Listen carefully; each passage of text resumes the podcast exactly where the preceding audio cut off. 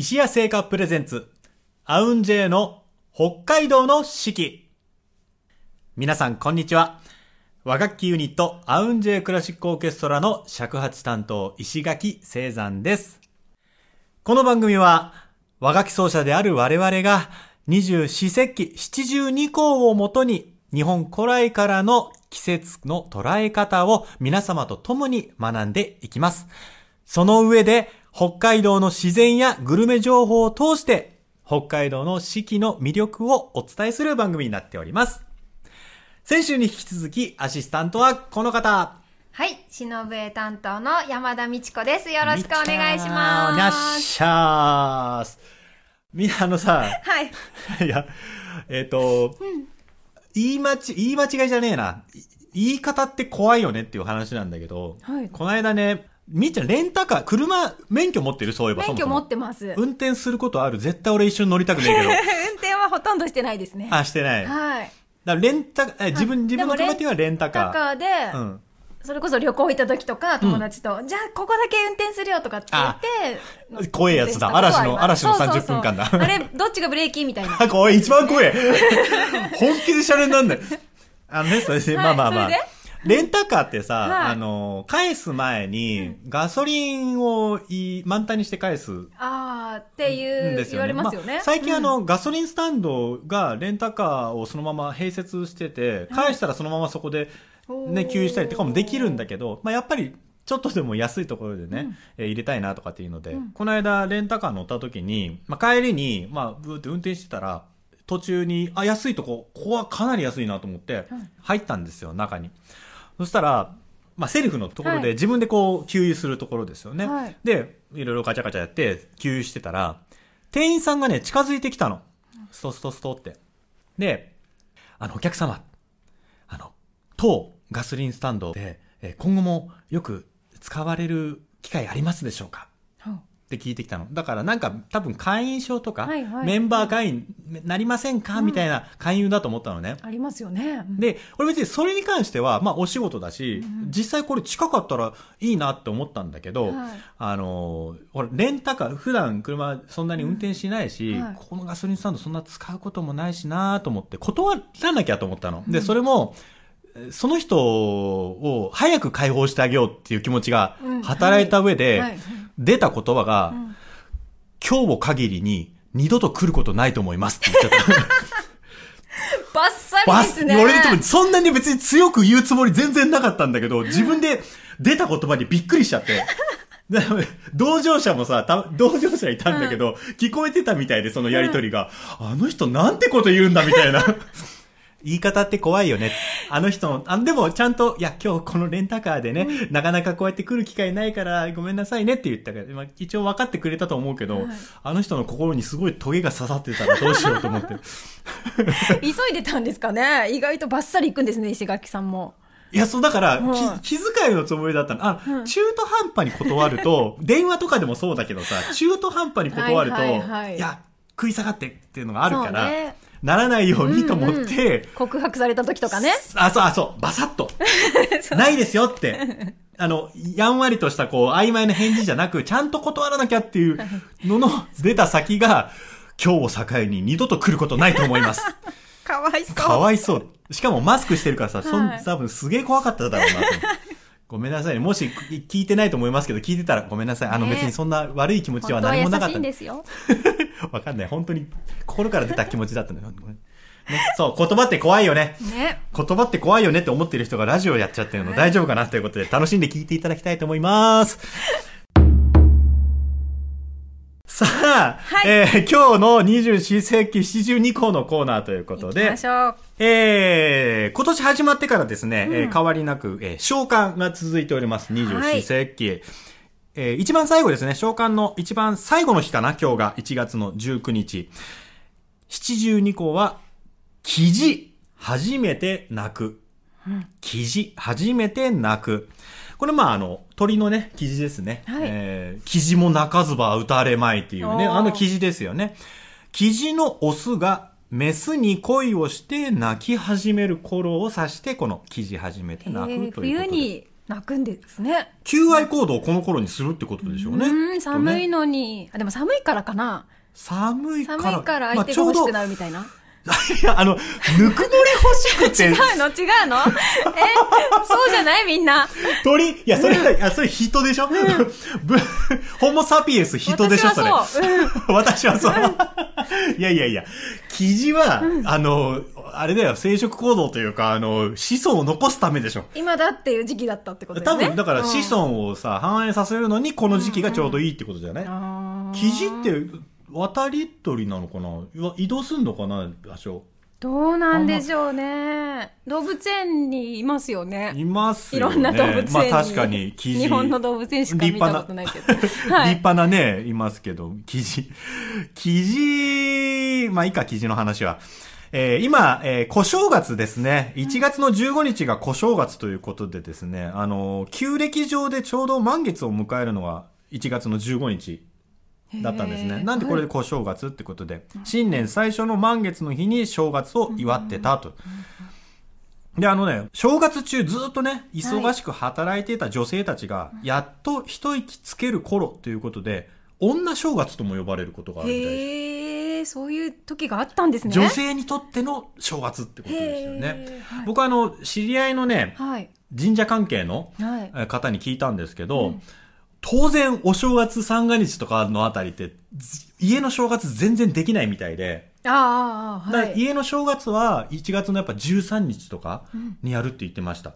なるほど。もう参拝する方が。まあ落ち着いて、で、まあ正月気分完全に抜け切る前でっていうことで、なるほどね。まあまあ多分この女正月も似たような感じでしょうね。そうですよね。やっぱり新年ってご挨拶とかね。何かとねうん準備が大変ですもんね。ねえ、ということでですね、はい、このコーナーではですね、七十二個の、えー、この記事初めて泣くはい。に対して生演奏するという話になっております。今日は記事ですね。記事。さっき、ちょっとネタ話すると山田美智子は、記事の鳴き声検索してたからね。そうなのよ。なんか、ちょっと出てくるかな。記事ってさ、こう文章で鳴き声した時に、こう、ケーンみたいなね。そうそう、あの、桃太郎のあね、記事とかも、ケーンケーンってやってついてくるんですけど、さっき聞いたら全然違ったね。にゃって言ってた。ギャって。あそうそうそう、そういう感 っていう感じの鳴き方でしたね。じ。ねえ。あれ伸びてないと思うよ。さあ、ということでですね、はいキジ初めて鳴く、キジのオスがメスに恋して鳴き始める頃を、今日も、尺八とはい忍笛でお届けしたいと思うんですが、誰だこの企画考えたやつ？ねということで、これは、素直に、あれかな、オスメスのキジになるのかな？これメスは鳴かないのかな？え。でもさっき見たらちょっとキュッキュッって言ってました。あやっぱ返事するのか。うん、なんかすごい大きい声ではなかったけど何かな泣いてましたそうメスがってことかな。うんやっぱで、オスが主張して、はいメスが、あじゃああんたについていこうかな、みたいな。そう迷ってたりするのかなだよね。うんちょっとうるさいから静かにしてみたいな。そうそうそうそうじゃああどっち？おじゃあ、これ、あ、あえての逆にしてみる？あえての、あえてのオス記事にしてみます？はいはいそれ、あじゃあさどっちが、が強いかさうん怖えわ。じゃああ最初は男性なるほどね。わかった。はいど、どっちも男性で負けた方がゆくゆくメスになるみたいな感じかな。あ そういう感じで、はい、ま、ま、参りましたみたいな。勝てる気がしない。まあ決めていただくのはリスナーさんといあ、うことでそうですね。まあ、はいとにかく記事が、えー初めて泣く、記事初めて泣くを尺八と忍笛でお届けします。怖いな。みっちゃんの記事すごそうだな。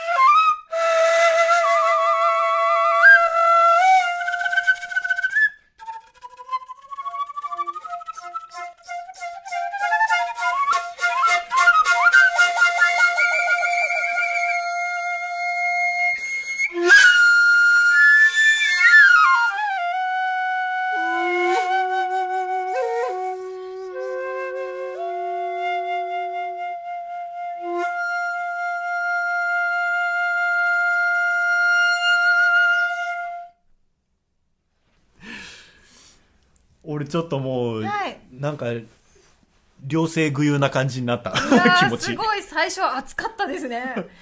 ちょっと恋してみた。あの、恋して先走って空回ってみたい。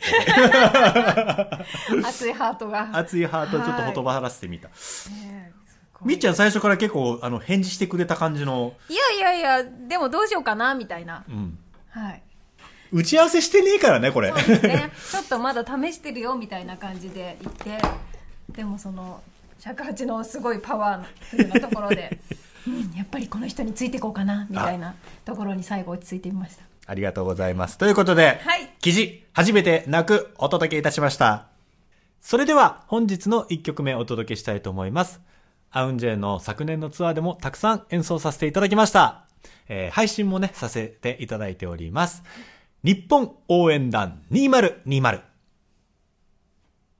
日本応援団2020お聴きいただきました。いやーこの曲はライブではですね、光栄さんがセンサーを持って、団長がねチームもね、そう、センサーを持って、ピッピッピッという感じでですね。337拍子をね、はいえーお届けするわけですけれども会場。中が盛り上がる曲です。はい、聞きながらね、ぜひ皆さんにも337拍子でね、体温めていただいて。そうですね。はい、ということで、えー、お届けをしていきたいと思います。今週の石谷製菓さんのスイーツコーナーということで、みっちゃん、えー、ビール、まあ、ラングドシャーと来まして、今日はですね、はい。あの、まあ、石谷製菓さん、お菓子だけかなと思いきや、正月の一発目にビールをお届けしましたが、今日また、大人なお菓子をお届けしていきたいと思います。本日お届けするのは、サクウイスキー。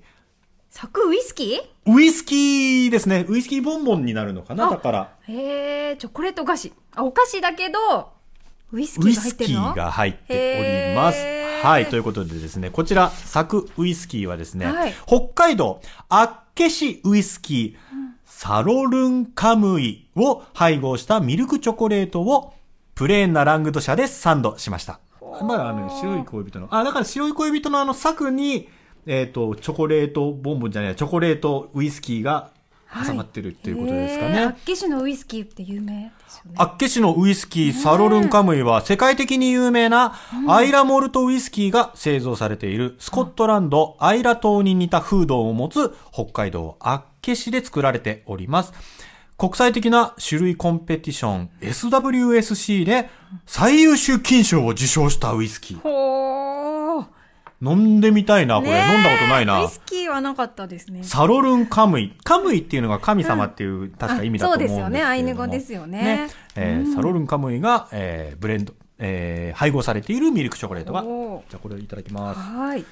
ちょ、えーチョコレートのコクの中にウイスキーの風味を感じるちょっぴり大人な味わいです。ということで。あ、う今度は。ーわ、ウイスキー、ウイスキー。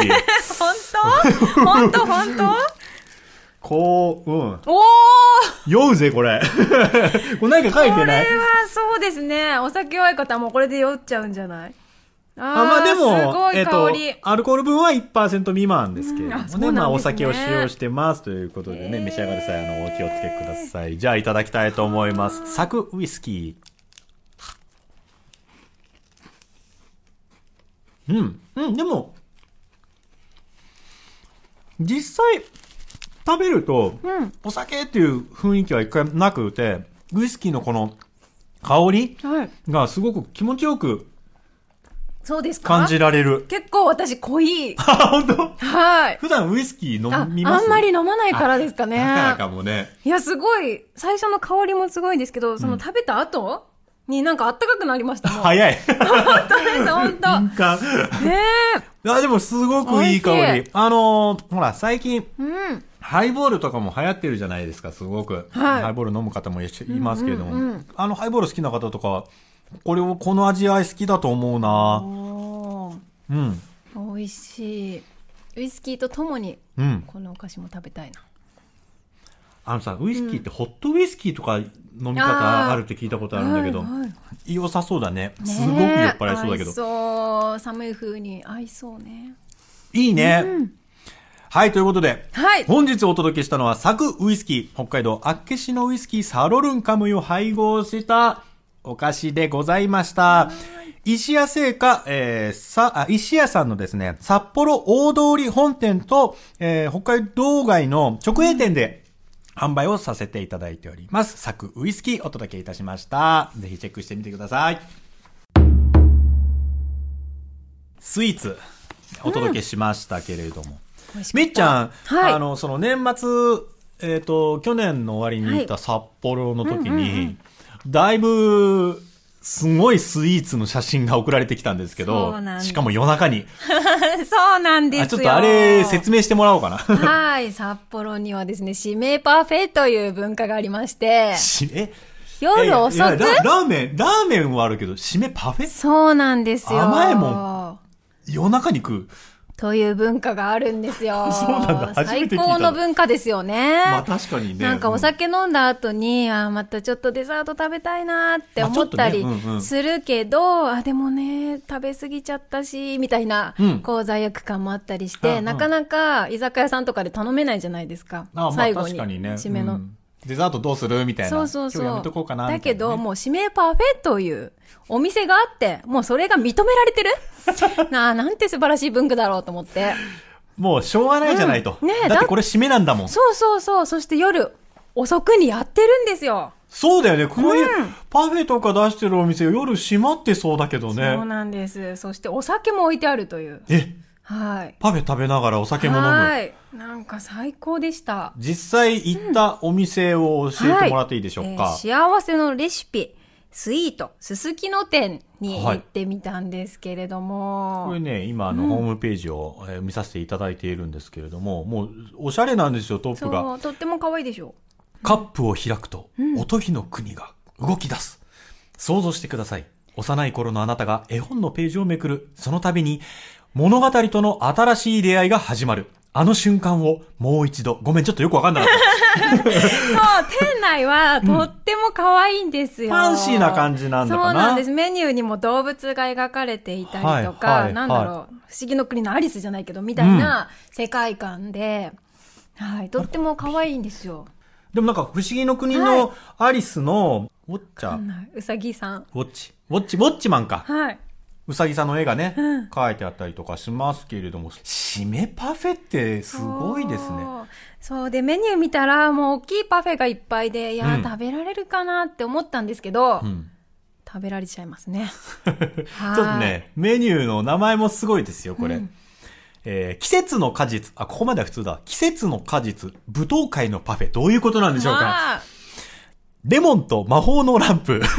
1日5食限定のパフェ。これ全部パフェってことですよね。そうですね。濃厚ピスタチオ、星月夜の狼。いや、なんかちょっとな、タイトルがすべてイタリアンショコラパフェ、マシュマロスモアと白紳士。ちょっともう読み方がわからない。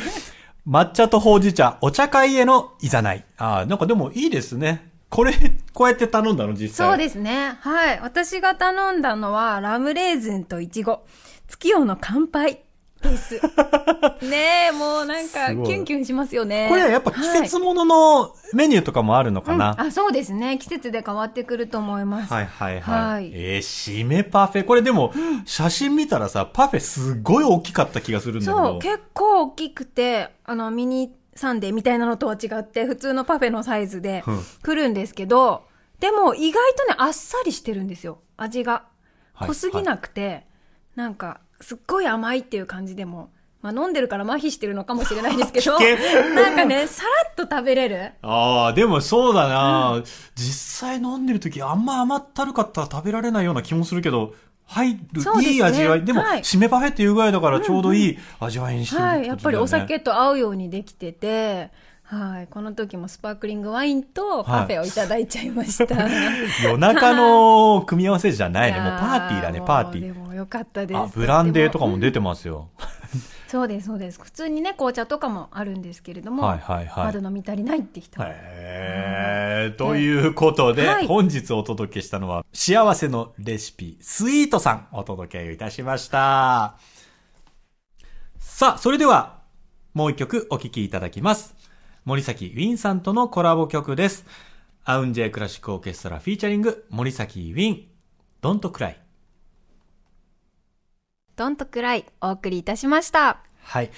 この楽曲ね、もともとは、あの、 AUN J クラシックオーケストラが、 ONE ASIA Joint Concert という名前で、えー ASEAN の、えー国々の皆さんと、えーそれぞれの国の民族楽器のミュージシャンと共に、えーコンサートをするっていう、まあ、ジョイントコンサート、あワンアジアジョイントコンサートっていうのをやっている中で、メンバーがね、メンバー同士で作曲をした楽曲があったんですよね。はい。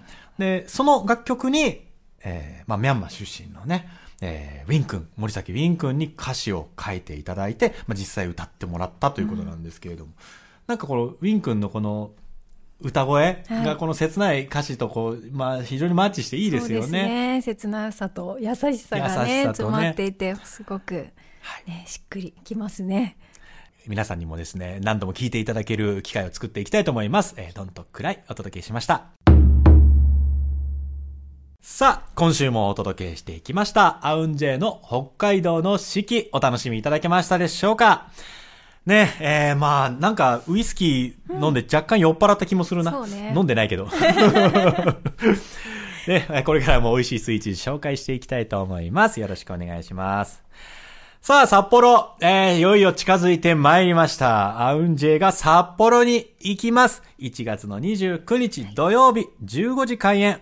えー、ことにのペニーレーンにて行います。アウンジェイの、えー、ライブですね。はいえテーマはパレードパレードとなっておりますチラシも賑やかー、です賑やかだね、このチラシ。はいもうちょっともう、若干めチカチカするよ すごいよ。メンバー7人なんですけれども、はい。なんかそれ以上る実はいねちっちゃいメンバーが他にもちょこちょこっと隠れているチラシになってますはい。えー日本のお土産元気プロジェクトプレゼンツ、アウンジェイクラシックオーケストラ、アウンジェイライブ2022パレード、えー2022年1月29日土曜日、札幌ペニーレーンにて、えー行います。ノールの、えー滝原、えーさんにもですね、えーはいしのべで参加していただきます。詳細はアウンジェイの公式ホームページ、ご参照のほどよろしくお願いいたします。はい。また、皆様からのグルメ情報などもお待ちしております。ツイッターの三角山放送局にぜひコメントください。いただく際には、ハッシュタグ、AUNJ4S、アウン J4S を入れてつぶやいていただければと思います。よろしくお願いします。はい。あの、グルメ情報に限らずですね、あの、思い出話とか、もしくは自分の街に感じられる北海道とかね、自分の街にある北海道や料理屋さん、札幌の何かっていうのがああるだけでも、何でも構いませんので、どしどしコメントお寄せください。よろしくお願いします。ということで、今週もお届けしてまいりました。この放送をお届けしたのは、尺八の石垣聖山と、しのぶえの山田美智子でした。また来週またねー